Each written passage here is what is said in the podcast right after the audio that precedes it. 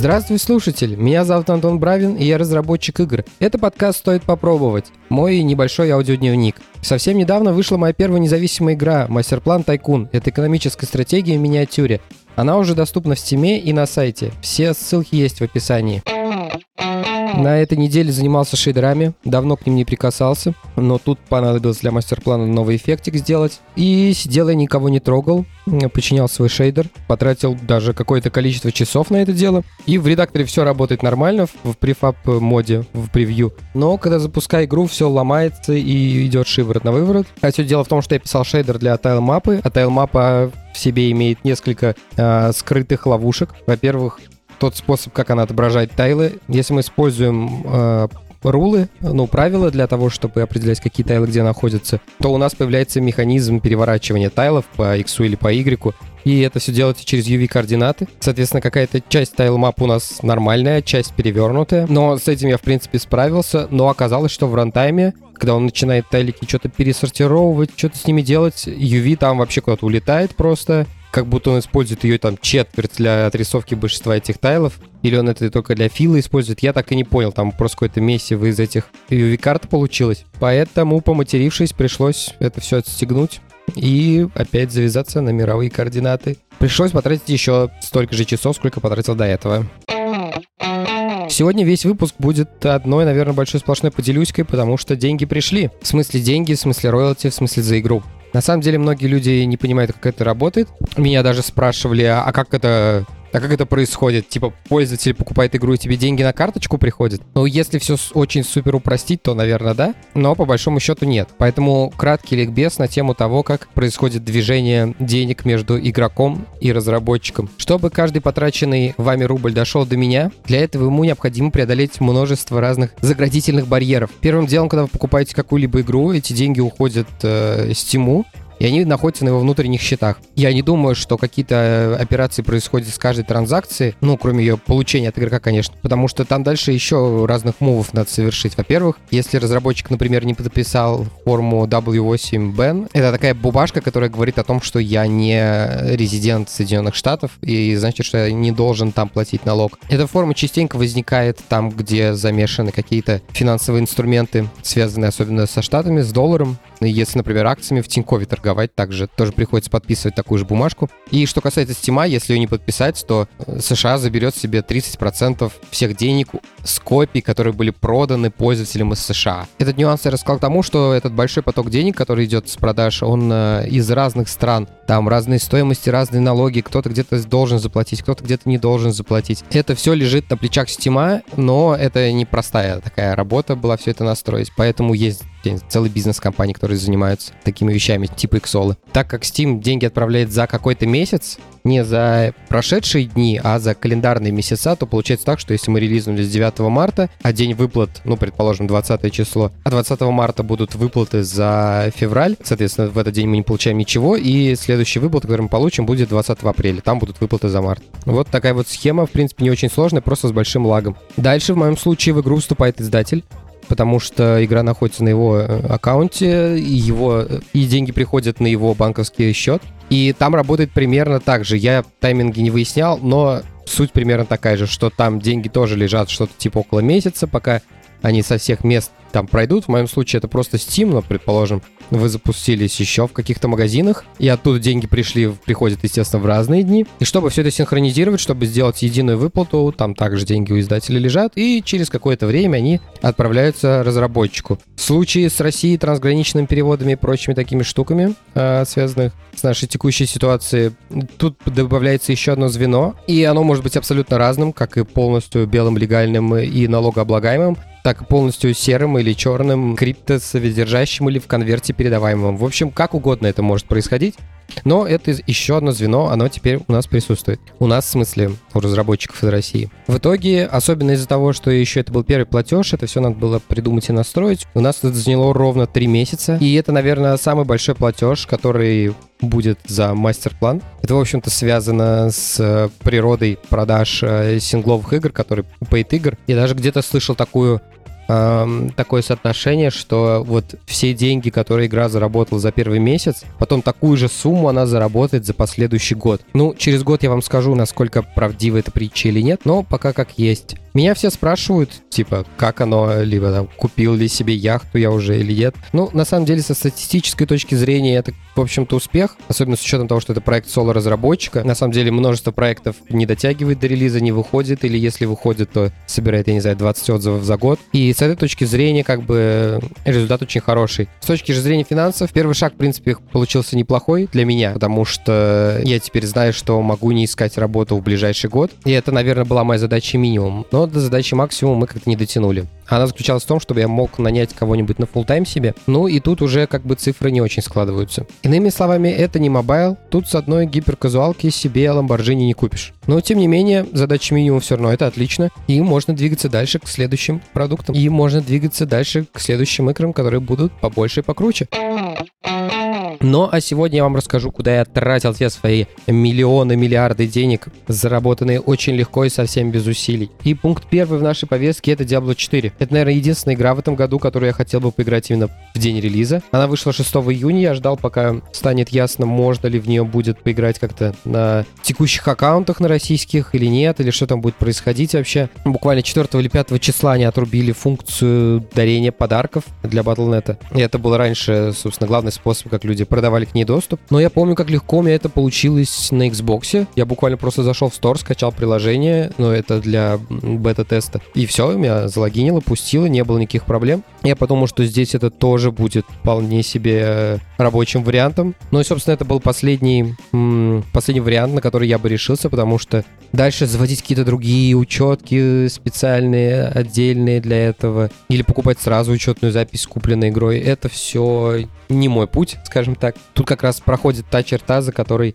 количество усилий, э, которые необходимо приложить для того, чтобы попользоваться этим продуктом, э, превышает э, то пользу или удовольствие, которое от него не можно получить. Собственно, Плати.ру, или сейчас Плати Маркет, что ли, называется, стал постоянной такой площадкой для покупки разных цифровых штук. Ключи от Diablo там тоже были для Xbox. Правда, там какая-то замута с Аргентиной, что я имею в виду? Аргентина известна тем, что там самый дешевый регион для Xbox. Там буквально игры, которые у нас стоят, не знаю, типа 4000 рублей, там можно купить в 5 раз дешевле. Потому что очень бедная страна, очень бедный регион. У Microsoft есть ограничение, что внутри одной страны мы платим как бы картой э, той страны, э, которая у нас аккаунт. То есть, если мы хотим аргентинскую игру, нам надо ее за аргентинскую карту и купить. И вот на этом механизме перекупы и процветают. Они покупают э, аргентинской картой в аргентинском сторе игры, и потом эти ключи перепродают как бы в другие страны. Раньше их покупали те, кто хочет подешевле, теперь их покупают как бы просто потому, что других нету. Я когда-то так покупал Assassin's Creed, и тогда это очень странно работало. Там необходим был только VPN, который прикидывал себя аргентинцем. И все. Сейчас, помимо VPN, надо еще учетку регион, учетки Xbox менять тоже на Аргентину чтобы это все заработало. А так тебе просто как бы ты покупаешь, тебе высылают ключ, ты его активируешь и все. А, еще страну на Xbox надо было поменять тоже, да. А, я купил Ultimate издание, это самое типа жирное, которое там есть. Обошлось он мне что-то типа в 6600 рублей или 6200, я уже не помню. А, если честно, пока я не очень выкупаю, в чем разница между э, изданиями. Там какие-то маунты, какие-то визуалки должны быть. Но маунты у меня еще не открыты, хотя я уже неделю играю. Визуал там, видимо, где-то на какой-то менюшке искать. Я так и не добрался до нее. А Battle Pass, который там тоже э, включен в стоимость, э, его еще нет, потому что сезон начнется только в середине июля. Вот такими были приключения с покупкой э, Диаблы. Но все получилось. Что же касается самой игры. Э, если честно, мне вначале было довольно скучно, потому что я все это уже видел, когда был открытый бета-тест. Там можно было пройти весь первый акт целиком. Я за два дня его прошел и со всеми сайдами, в общем, все, что нашел, все, все прошел. Все ролики посмотрел. И, соответственно, второй раз уже было немножко грустновато это играть, потому что ты все еще пытаешься следить как бы за сюжетом. Во-первых, что-то вспомнить, во-вторых, вдруг там что-то поменяли. Ну, в общем, такое. Если на скипе играть, то там все гораздо быстрее протекает. Я сейчас сменил персонажа и буквально где там играл несколько дней. До этого прошел за несколько часов, потому что пропускал все бол- болталки, все разговоры, которые там есть. Ну и первое, что бросается в глаза, это визуал, то, как игра выглядит. На самом деле я ее очень сравниваю постоянно с GTA 4, потому что вот была GTA 3, это как Diablo 3, это очень яркая игра э, или Vice City, где много контрастных цветов, оно такое все casual, классное. И потом появился GTA 4, э, которая попыталась быть реалистичной, насколько это позволяла тогдашняя производительность платформ. Поэтому они все еще немного кукольные, немного ватные, но при этом все это в реалистичном, в реалистичном стиле, и это все очень серое, а, потому что, я не знаю, Xbox 360 у него было что-то 256 мегабайт памяти, туда надо все это запихнуть, все эти текстуры, и поэтому все игры на э, того поколения выходили буквально одноцветные. Они там либо коричневые, типа как Gears of War, либо серые, как GTA 4. И вот Diablo 4, она серая.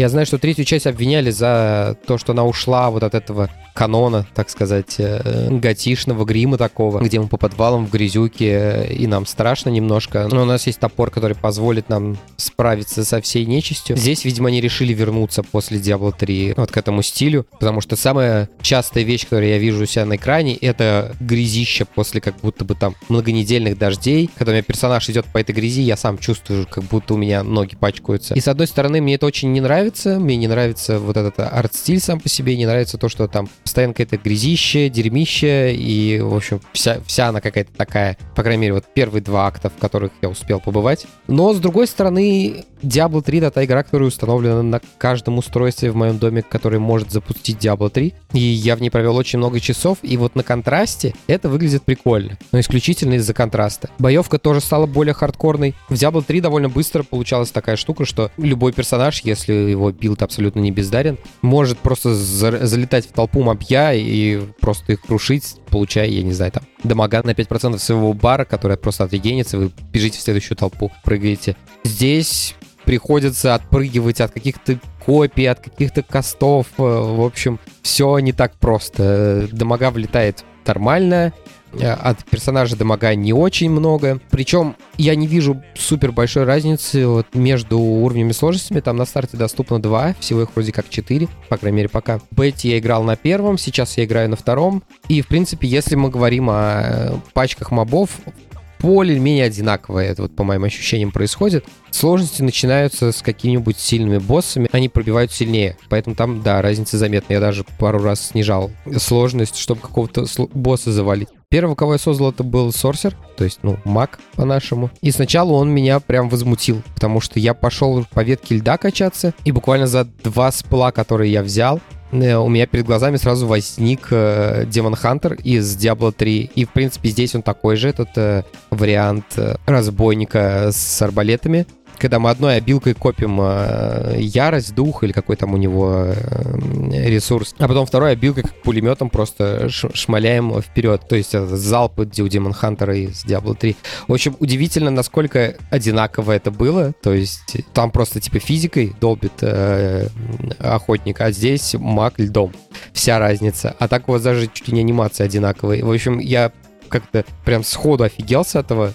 Я думаю, серьезно, настолько, типа, настолько, типа, лениво подошли к балансу своих персонажей, что у вас, ну, у вас их мало того, что 5, они еще вот так вот, типа, настолько они одинаковые, но оказалось, что это просто какое-то такое редкое совпадение, на которое я сразу попал, потому что, на самом деле, система персонажей, вообще, как они сделаны, она, с одной стороны, очень однообразна, а с другой стороны достаточно уникальна для каждого. Однообразна она в, в наборе способностей, потому что у нас есть базовая способность, которая обычно регенерирует наш ресурс. Ну, в Diablo есть два шара, вот этих типа красный и синий. Раньше это все время был красный жизнь и синий мана, потом в Diablo 2, я уж не помню, они это стали делать, по-моему, да, стали.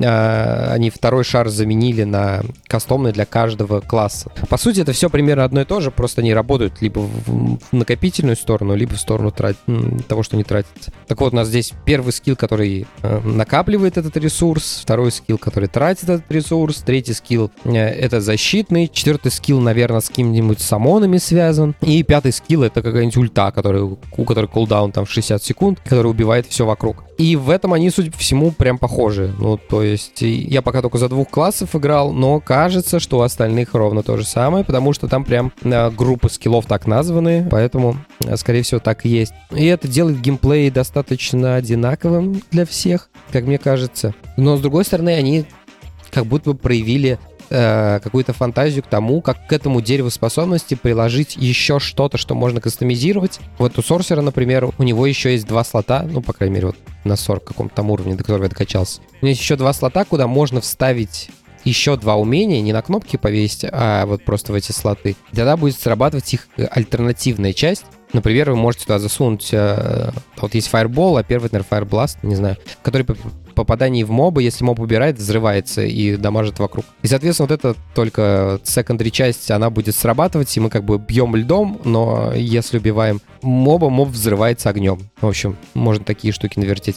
У друида, у него там своя, и у него еще одно аж дерево там из каких-то пассивок набирается. Тоже очень забавно. Причем у друида у него вообще, у него все спылы, они все имеют пассивную и активную часть, то есть пассивная работает всегда, активная, ну, по кнопке срабатывает, что-то происходит. Э, в общем, забавно у воина, у него там к спелу оружие назначается. Это я, если честно, сам не нажимал, это где-то читал в сети. Но чувствуется, что игра как будто все еще в таком неком раннем доступе. Ну, то есть видно, что это сервисная игра. Меня бесит абсолютно, что она не ставится на паузу, как и Diablo 2. Я не знаю, почему Diablo 2 на свече не ставится на паузу. Что за дичь? На компе ставится, на свече нет. Diablo 3 ставится на паузу. Вот я на Reddit видел тему, типа, я отец, там, молодой отец, я хочу поиграть в Diablo. И это проблема действительно, потому что вот ты играешь играешь, сидишь, что там монстры, кровяка, коровы без кишков. И там ребенок заходит, ты такой ставишь на паузу, а паузу у тебя гигантское окно с, э, там, я я даже не смотрю, что там на Лилит, наверное, нарисовано. В общем, одни демоны везде. И нет ничего такого сейвового, что тебе дает игру остановить. Потому что Diablo сейчас это что-то типа такого ММО. То есть, когда ты бегаешь по ней, а, по карте, там бегают другие игроки, которые иногда как-то протекают к тебе в мир, вы там ввязываетесь в один и тот же бой. Причем ты, например, я не знаю, 10 уровня твой чувак, твой бади, он там 40 вы как будто бы вместе бьете моба, но для тебя этот моб 9 для него он 40 уровня. Это, кстати, тоже отдельная тема, которая мне не очень нравится, то, что левелинг происходит вместе с персонажем. Нет абсолютно чувства того, что вот ты стал там на уровень в лучше, у тебя появилась новая билка, ты взял себе новых шмоток, и теперь тех, кого ты убивал долго и мучительно, ты убиваешь одним ударом. Нет, ты как убивал их долго и мучительно, так ты и продолжаешь убивать их долго и мучительно, ни хрена не меняется. Так вот, там бегают другие люди, при этом на Xbox, чтобы играть с другими людьми, э, нужна подписка Live Gold, ну, то есть это вот онлайн еще с времен Xbox 360, вот с тех эпох. Нужна подписка, чтобы играть по сети. Но здесь они ее как так завернули, потому что это все-таки игра-сервис, и ты должен играть с другими людьми, но подписку сейчас для нетворка продавать не очень прикольно, но Microsoft хочет до сих пор. Ну, собственно, как и Sony, как и Nintendo. Поэтому там тема такая, что вот просто какие-то рандомные люди, если они появляются, это типа окей. Но если ты хочешь поиграть со своими друзьями или в клан вступить, то вот уже нет, голд нужен. Я не переживаю насчет этого, я один собираюсь играть. Но там попадаются места, в которые порой жопу жгут. Там, например, есть такие локации, такие места, которые надо как бы освободить. Ну, в общем, как вышки, типа Ubisoft реально.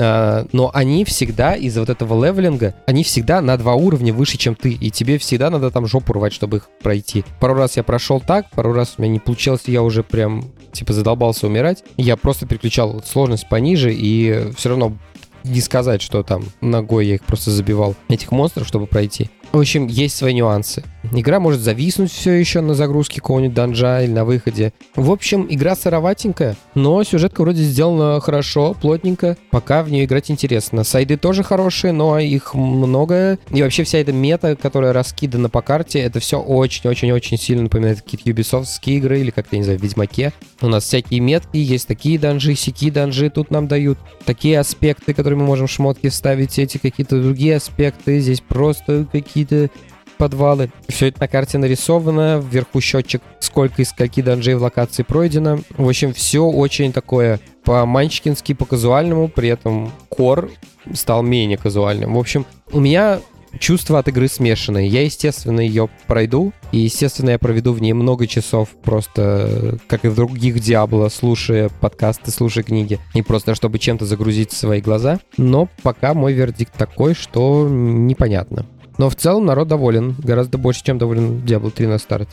Ах, да, там еще есть странная штука, что можно э, блинкануться, когда мы находимся под станом, в ловушку попали, вы там замерзли или еще что-то. Вот насчет стана не уверен, но вот если мы замерзли, то это сто процентов. Это очень странная механика, действительно. Почему блинк работает из-за из айстрапа, не знаю. А Вове также было, кто-нибудь знает? Нет?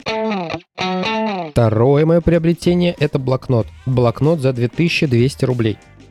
Я вам специально сейчас дал небольшую паузу, чтобы вы это могли переварить. Дело в том, что я продолжаю экспериментировать со всякими рода заметками, тасками и прочими такими штуками, которые помогают разгрузить голову или направить ее в нужное русло. Не так давно я очень скользко касался такой штуки, как Bullet Journal. Это такая штука, которая, в принципе, не то чтобы шибко сложная. Ее придумал э, дизайнер из Нью-Йорка, которому в детстве поставили СДВ. У нас половине страны, наверное, в детстве поставили СДВ. И у него, типа, была проблема в том, что он э, не мог э, разобраться в своих э, заметках, записях и прочем. У них было много в разных местах, еще что-то. Вот он придумал систему, которая все это позволяет запихнуть в одно место. В принципе, ничего там сверхсложного нет, это просто плоские списки, организованные в коллекции, а указатели на коллекциях сидят в индексах. То есть в самом начале тетрадки, по сути, у нас оглавление, где написано, какой странице у нас какая коллекция. В коллекции просто списком располагаются разные штуки типа тасков, встреч, еще чего-то. Там они все отмечаются разными символами. В общем, не ахти какая сложная идея, но прикольная, в принципе. У меня было что-то похожее, но примитивнее. Вот я взял что-то оттуда, что-то отсюда, смешал и, в общем, пользуюсь. Но тут я могу сказать, что такие штуки, они очень индивидуальны, потому что люди по-разному относятся к разным вещам. Кто-то, например, терпеть не может ничего офлайнового, потому что это как будто бы не гибко. Есть вот один маленький телефон, он всегда с собой, в нем можно все хранить, ко всему всегда есть доступ. Это с одной стороны. С другой стороны, есть люди, которые любят писать на бумаге. У этого на самом деле тоже есть свои преимущества, потому что бумага заставляет тебя чуть больше призадуматься о том, что ты пишешь. То, что онлайновый инструмент обычно это то, что мы можем легко поменять, э, легко отредактировать. И постоянно есть желание того, что просто вместо того, чтобы как-то повнимать внимательно отнестись к какой-то задаче, например, мы просто какие-то два слова напишем, нажмем Enter, и это все куда-то улетит, и, возможно, мы это даже не откроем, потому что это все находится внутри какого-то сервиса, внутри какого-то приложения, внутри какой-то папки на айфоне. Тут же так не выходит обычно, потому что это бумаги, которые лежат либо на столе, либо это блокнот, который один на все. Я пробую разные штуки, ну, потому что мне интересно. Мне нравятся артефакты из физического мира, а не только нашего цифрового. Ну и какие-то ценные штуки для себя я уже открыл. Как я и сказал чуть раньше, это то, что ты больше задумываешься о чем-то прежде чем это написать. Тебя уже какой-то мыслительный процесс проходит. Во-вторых, это постоянно перед глазами, потому что это один блокнот, куда я записываю и проблемы с мастер-планом, и задачи о том, что мне надо в машине фару поменять. Также это хорошо работает с тем, чтобы просто выкинуть что-то из головы. Когда про Bullet Journal говорят, очень любят приводить примеры из э, Гарри Поттера, где у них там была эта вот лужа с воспоминаниями, куда они палочкой мысли свои э, клали. Вот это очень прикольно работает, потому что это просто из головы мы как будто вынимаем что-то, что мы не хотим, чтобы мы забыли, но сейчас нам это не надо. И можем куда-то вот приземлить временно. Это вот те вещи, которые я точно заметил, точно для меня работают, по крайней мере, пока. Кстати, сделал еще такое открытие небольшое для себя. Есть такие штуки, как стикеры, которые клеят э, на монитор, чтобы на нем написать пароль от Windows, и они постоянно отваливаются. Для меня все время было загадкой, нафига их все еще производят в таком миллионном количестве, или почему люди ими пользуются, потому что они постоянно же отваливаются от всех поверхностей. И я почему-то мне это в голову не приходило. Я видел пару раз всего лишь, наверное, такое, что эти штуки на самом деле сделаны для того, чтобы их клеить к бумаге. Эти стикеры отлично приклеиваются, отклеиваются несколько раз от других бумаг. И в итоге я придумал эти стикеры использовать как некий кэш. Потому что если мы используем плоский список по задачам, например, то в какой-то момент у нас могут появиться подпункты, но мы не знаем, сколько этих, этих подпунктов будет, а нам уже надо список дальше следующий продолжать. И поэтому мы либо вот этот пункт с подпунктами можем на, этом, на этой бумажке написать и приклеить ее просто поверх, либо просто список дальше продолжать делать. Для меня это прям такое открытие, типа использования э, клейких бумажечек 7 на 7 как кэш. У меня это также может быть какая-то напоминалка. У меня, например, есть список того, что я читаю, и есть авторы, которых я хотел бы прочитать, но не одну книгу, а несколько. У меня сейчас нет э, желания разбираться, какую, потому что там целая серия, например, в каком порядке это прочитать. В общем, там много всяких вот этих вот букинистических э, развлечений, которыми сейчас я заниматься не хочу, но я точно знаю, что вот, наверное, вот этого автора я бы хотел почитать читать. И поэтому я просто фамилию пишу на, на этой бумажке. Если вам вдруг стало интересно, я вас должен сразу предупредить, потому что этот чувак, который эту систему Bullet Journal придумал, он, походу, решил сделать это делом своей жизни, и поэтому очень активно занимается пиаром этой штуки, и очень много разных эм, женщин-домохозяек, судя по всему, на это все дело ведется. Поэтому, если вы в интернете на ютубе бьете Bullet Journal что-нибудь, э, сразу остерегайтесь то, что там будут такие дневники отчаянной домохозяйки где вам 15 минут будут рассказывать, как с помощью этого дневника полностью изменилась ее жизнь, мировоззрение. В общем, выглядит захватывающе, но может быть опасно для психики. Так что осторожно, если что, я вас предупредил. Тогда я не рассказал про сам блокнот. Блокнот прям брендированный Bullet Journal. Его сделала фирма Lecturum 1917. Наверное, она так произносится. Понятия не имею. Это немецкая компания, которая делает э, блокноты. Ну, это что-то типа Малискина, только немного подешевле. В чем прикол? Это блокнот в точку, в нем 200 с чем-то страниц, и страницы это толщиной 120 чего-то там, грамм на чего-то там. Ну, в общем, это бумажная система измерения толщины. Я бы, может, купил блокнот на 400 рублей дешевле, если бы не толщина бумаги, не количество страниц. Потому что у этой же компании есть не брендированные bullet journal блокноты, и стоят они дешевле, но там странички тоньше, их меньше. В принципе, я понимаю, почему он столько стоит, потому что до этого у меня был блокнот за 300 рублей, и он после того, как я исписал в нем пятую часть, уже такой был, в таком себе состоянии. И этот же блокнот, это прям Б.Ю. Александров в мире блокнотов, если честно. Сначала как бы тебе неудобно в нем писать. Настолько в нем чувствуются эти 2200. Но я довольно быстро поборол неловкость в наших с ним отношениях. Так что, думаю, на годик, наверное, его хватит. Ну и последнее мое приобретение. Когда я только начинал делать мастер-план, я еще не уволился с работы, но уже знал, что я его выпущу в стиме, хоть в каком-то виде. Моя цель минимум тогда была такая, что какая бы игра не вышла, но, скорее всего, этих продаж мне хватит, чтобы купить себе новый MacBook. И за это время проблема никуда не ушла, поэтому с первых же роялти я купил себе новый MacBook. Это MacBook Pro на M2 Pro, причем не в самой бедной комплектации процессорной, если я правильно помню, 12 CPU, 16 GPU, 16 гигабайт памяти и 1 терабайт диск. И стоила вся эта радость 232 тысячи рублей. Цена, конечно, Цена, конечно, удивительная в каком-то плане, но это дополнительный компьютер, который я покупаю на 5-6 лет. Вот предыдущему моему MacBook, на который записывает подкаст, ему как раз 6 лет. Так что это в какой-то степени такое вложение денег на перспективу. Про сам ноутбук мне рассказать особо нечего. Это ситуация здесь примерно как с AirPods. Если вы помните, я рассказывал, что у меня были одни наушники, которые уже старые, у которых садилась батарейка, которые плохо работали. Появились такие же наушники, которые чуть-чуть получше, но новые, с новой батарейкой. Вот здесь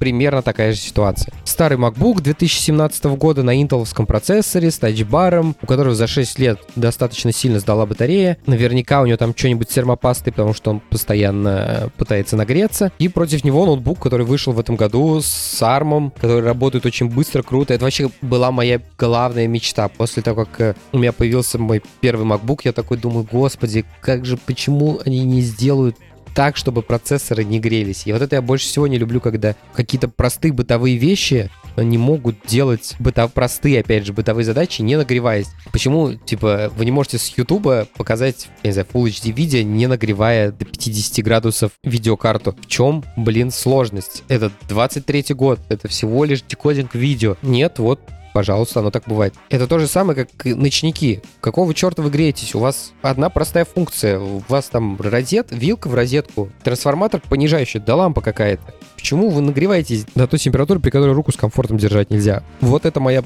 главная претензия была всегда к интеловским макам. Теперь, наконец-то, я обновился, и вот уже три дня я его не заряжал. Важно сказать, что это у меня дополнительный компьютер, это не тот, на котором я постоянно работаю. Постоянно работаю все-таки на виндовом десктопе, а это штука, которая нужна Типа, если ты устал за столом сидеть, просто чтобы куда-то переместить себя на полчасика, можно за ним посидеть. Или для каких-то путешествий, или вечером фильм посмотреть. В общем, это для этого ноутбук. Тут начинается история, опять же, с покупкой, потому что когда анонсировали вот новые Air э, с M2, вот буквально в этом месяце. У меня была прям мысль такая, что может быть все-таки Air купить, потому что прошка мне по большому счету не так-то нужна. Она достаточно жирная, а этот компьютер все-таки такой типа secondary. Можно существенно денег сэкономить. И тут я наткнулся на такую штуку, что Apple вообще на самом деле не красит. Они очень странно так поступают. И я так понимаю, что это все началось с M2 процессоров. Дело в том, что они вот в эти ноутбуки, везде, где стоит чипом 2, они в базовые модели не ставят дополнительный контроллер памяти. А это значит, что у нас, когда кончается оперативка,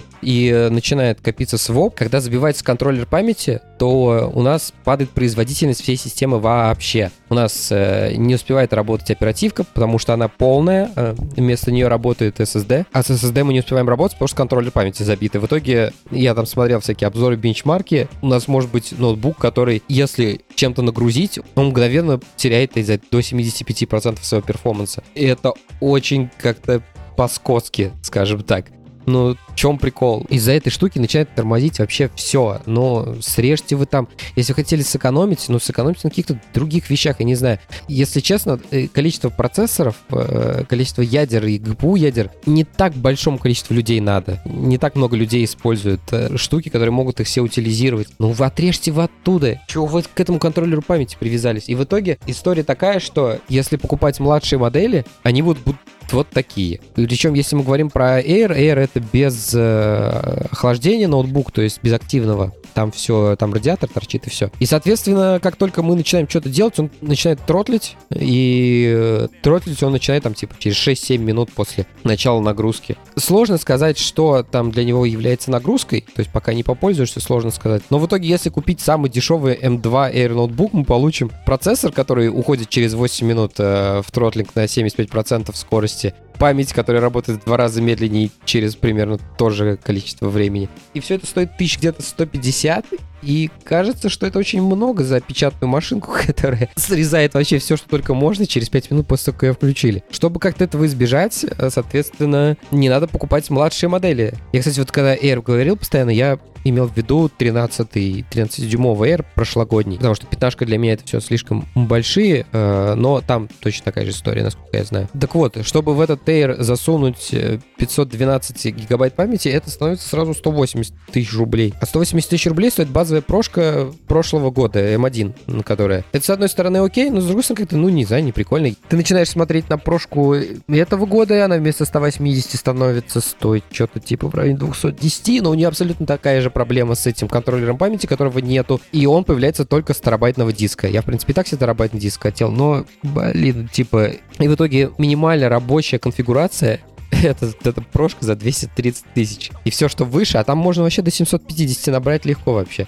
И это вот уже, если вам там перформанс нарастить надо. Но 230 тысяч — это вот минимум, при котором у вас ничего не будет резаться. В общем, удивительный факт, конечно. Еще у меня была такая история, связанная с тем, что я выбирал, где его купить. А, мы хотели поехать в Грузию а, этим летом, и у меня была мысль купить его там. Ну, думаю, что как бы в России его, наверное, через там 33 маршрута привозят, все наценку свою делают, наверное, дорого. Но я спросил у местных, где вы там что покупаете, мне скинули несколько сайтов, я зашел, посмотрел, и казалось, что стоит там столько же, а то и дороже. При этом там половине ноутбуков стоит маркировка, что они русские, соответственно, это какой-то ресейл, который, видимо, печатали для России, но решили его сюда не завозить, то есть там русские клавиатуры. Это не к тому, что это минус, это наоборот хорошо. И к тому, что эти ноутбуки не были доставлены по назначению, значит, они не оптимальным маршрутом приехали, значит, оценка на них тоже есть. И, в общем, посмотрев на цены, посмотрев на цены здесь, я понял, что в этом нет как будто бы никакого смысла. Типа в чужой стране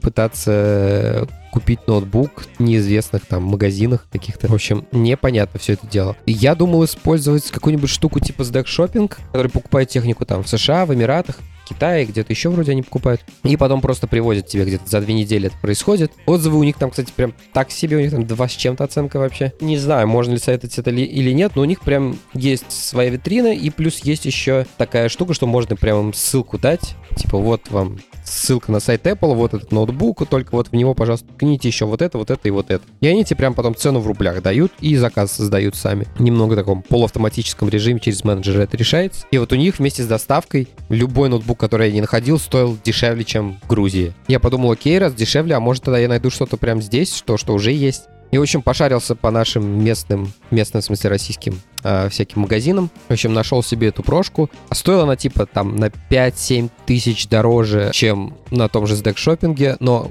come on, когда вас за 230 тысяч компьютер, для вас 5 тысяч разницы никакой не играет. Зато привезли, типа, за 4 дня из Москвы. Про сам ноутбук мне вообще сказать нечего, но это просто штука новая, которая, э, от которой примерно такие же эмоции, как от того Mac, ну, кроме того, что он первый был, 6 э, лет назад. Клавиатура нормальная, не залипающая, хоть и больше такая Windows-like, конечно, клавиатура. Не бабочка. Ни разу. Остальных отличий особо не заметил. Звук басить больше начал. Вот Лена удивилась и впечатлила. Экран вроде тоже другой, но визуально-то и этот был офигенский, тот просто еще более офигенский. А в таких категориях разница уже не так сильно видно. Так что вот, обновил secondary компьютер на ближайшие лет 5. Не зря мастер-план делал. Все, отчитался. А, надо еще сказать спасибо ребятам, которые поддерживают этот подкаст на сервисе Boosty. Это пользователь Константин Молчанов, а также пару ребят тиром поменьше. Спасибо вам большое. В таком экономическо-моральном виде ваша поддержка очень важна. А на этом у меня все. Спасибо, что были со мной на протяжении всего выпуска. Ставьте оценки, оставляйте отзывы на тех площадках, где вы слушаете подкаст. Тогда его смогут услышать большее количество людей. Также, если вам понравился этот эпизод, расскажите о подкасте своим друзьям. Я буду за это вам очень благодарен. Такие дела. До следующего выпуска. Пока.